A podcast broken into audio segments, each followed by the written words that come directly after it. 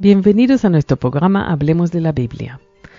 Hoy seguimos hablando de las piedras preciosas y su simbolismo en el judaísmo. Es la segunda parte. Veamos la naturaleza y simbolismo de estas gemas. Odem, rubí, pertenece a la tribu de Rubén. Según el Midrash Talpiyot, sirve para dar claridad de vista, lo cual se relaciona con el paisaje bíblico que dice: Rubén vio al Creador con sus ojos. Esta piedra estaba aconsejada para parar hemorragias, reforzar el corazón y calmar la rabia. Tiene poder especial, segula, de prevenir abortos, y se recomendó a las mujeres que no se quedan preñadas. El término Odem, en hebreo de Adom, rojo, según la Cábala, piedra preciosa nombrada en el jardín de Edén y con la que se puso a prueba a Moisés cuando el faraón iba a mandar a su muerte. Otra de las piedras es la esmeralda, Pitedá, en hebreo, la verde y la amarilla. Está adscrita a la tribu de Simón y alude a la palidez de éste, palidez alusiva a la vergüenza que cayó sobre esta tribu al haberse rebelado y cuando sus miembros fueron seducidos por las mujeres moabitas. La piedra tiene propiedad de enfriar el cuerpo y el espíritu de naturaleza pasional. El Midrash Talpiyot recomienda su uso para personas que sufren trastornos digestivos y malaria. La tercera piedra preciosa es el jaspe o barequet, piedra perteneciente a la tribu de Leví. Su nombre se debe a que brilla como el rayo, barak en hebreo, y fue descrita a esa tribu porque ilumina el mundo con su estudio de la Torah. Fue la piedra de la que Noé se sirvió para iluminar el arca. Da protección y seguridad, ayuda a vencer a los enemigos en batalla y protege de rayos, truenos y de malos sueños.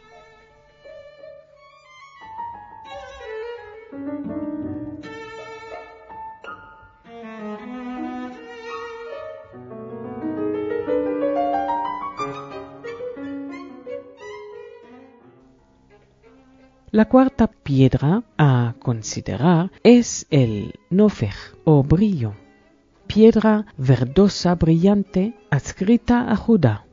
Protege del mal. Judá, como recompensa, como padeció al ser desafiado por Tamar y cuando su padre sospechó de que hubiera tenido arte y parte en la muerte de su hermano José. Es la piedra preciosa, considerada entonces como la más preciada. Posee más virtudes que cualquier otra y es efectiva contra la lepra. Se dice que quien la lleva consigo saldrá victorioso en las guerras. La quinta piedra preciosa es el zafiro o sapir en el hebreo. Su poder se relaciona con la protección de la salud corporal, en especial cuida de los ojos. Es de gran utilidad para conservar un espíritu sano y ayuda a cumplir la voluntad de Dios, el estudio de la Torah y el cumplimiento de los preceptos. El Midrash Talpiyot dice que el sapir cura obsesos, previene el eczema y evita el miedo y la melancolía. Las tablas en las que se grabaron los 10 mandamientos eran de zafiro. Está dedicada a la tribu de Isaacar porque sobresalía en el conocimiento de la Torah. El color azul oscuro de esta piedra significa humanidad, según Rabbi Paya, y se considera la piedra de mayor dureza después del diamante. Piedra muy importante fue el Yahalom o diamante, acaso la más valiosa y conocida que ya aparece en el jardín del Edén. Es la gema de mayor dureza y la única que puede partir a todas las demás. Resiste al fuego a pesar de que su origen es el carbón. Representa a la tribu de Zabulón porque por su dedicación al comercio marítimo poseó grandes riquezas, riqueza que empleó, entre otras cosas, para mantener a los miembros de la tribu de Isaacar, estudiosos de la Torá. El diamante blanco y transparente elimina el miedo de la noche y cura la melancolía, protege de venenos.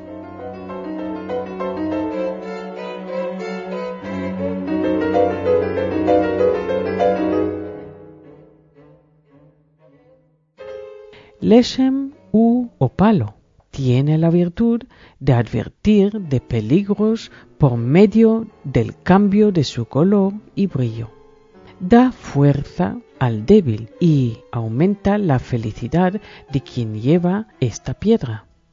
Está adscrita a la tribu de Dan, porque su color se asemeja al león cuya fuerza decae cuando sus ojos son cubiertos, tal como sucedió con Sansón, perteneciente a esa tribu. Shvo o ágata. Su color varía según el clima. Cuando el tiempo está claro y sin nubes, se hace brillante, pero oscurece con el mal tiempo. Es una piedra dura que se talla con mucho esfuerzo. Tiene poder de enfriar el cuerpo y estuvo indicada para conciliar el sueño, el descanso y la felicidad. Previene enfermedades propias de los cambios de clima y también del corazón, si se lleva cerca de él.